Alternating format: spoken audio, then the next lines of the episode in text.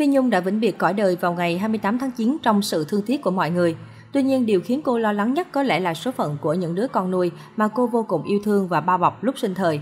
Ai nấy cũng trăn trở liệu 23 đứa trẻ sẽ ra sao khi mất đi người mẹ nuôi đang là chỗ dựa tinh thần và vật chất của chúng. Mới đây, tình cũ một thời của Ngọc Trinh là tỷ phú Hoàng Kiều đã gửi lời tiễn biệt đến ca sĩ Phi Nhung. Bất ngờ hơn cả, ông thông báo sẽ nhận trách nhiệm hỗ trợ nuôi dưỡng 23 người con nuôi của nữ ca sĩ quá cố. Trên Facebook cá nhân, tỷ phú Hoàng Kiều viết, thành kính chia buồn cùng gia đình Phi Nhung, nguyện cầu cho hương linh Phi Nhung sớm về cõi vĩnh hằng. Vô cùng thương tiếc, Phi Nhung đã ra đi để lại 23 con nuôi mồ côi. Hoàng Kiều sẽ đứng ra giúp đỡ, tiếp tục nuôi nấng cho các em thành người. Lời hứa chắc địch của tỷ phú Hoàng Kiều khiến nhiều khán giả xúc động.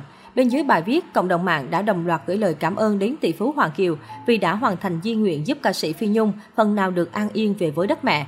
Trước tỷ phú Hoàng Kiều, vợ cũ Bằng Kiều là Tri Di Phương Trinh cũng đã hứa sẽ chăm sóc và nuôi dạy các con của cố ca sĩ Phi Nhung nơi người. Mới đây, trên trang cá nhân, nam ca sĩ Quang Hà đã chia sẻ clip ghi lại những khoảnh khắc cuối cùng của Phi Nhung trên giường bệnh. Dù phải đeo ống thở với tình trạng sức khỏe yếu, nhưng cô vẫn ngân vang giọng hát dành tặng khán giả để tri ân cho sự lo lắng trong thời gian qua.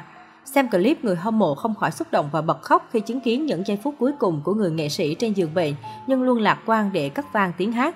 Vào rạng sáng ngày 29 tháng 9 theo giờ Việt Nam, em trai ruột của ca sĩ Phi Nhung đã lập bàn thờ và viết lời cuối cùng cho chị gái. Nhìn cảnh khang tang đặt cạnh di ảnh với nụ cười tươi của ca sĩ Phi Nhung khiến ai cũng xúc động xót xa. Trước mất mát quá lớn, em trai cố ca sĩ ngạn ngào. Chị yêu của em, hôm nay ngày cúng đầu tiên của em dành cho chị. Em chỉ nấu những món ăn chị thích và mỗi lần chị mình gặp hay ăn. Em không thể tin được điều này sẽ xảy ra. Em như một người từ trên trời rơi xuống vậy. Em cắt khăn tang cho chị như em cắt từng đoạn gan của em vậy. Em rất mạnh mẽ lắm rồi. Trước đó khi hay tin chị đã vĩnh viễn lìa xa trần thế, em trai đã vô cùng suy sụp, bàng hoàng, không muốn chấp nhận hôn tin. Chị yêu của em, cuộc đời chị đã vất vả lắm rồi, chị hãy yên nghỉ, em không tin đây là sự thật. Tối muộn ngày 28 tháng 9, Wendy Phạm đã đại diện gia đình đăng cáo phó.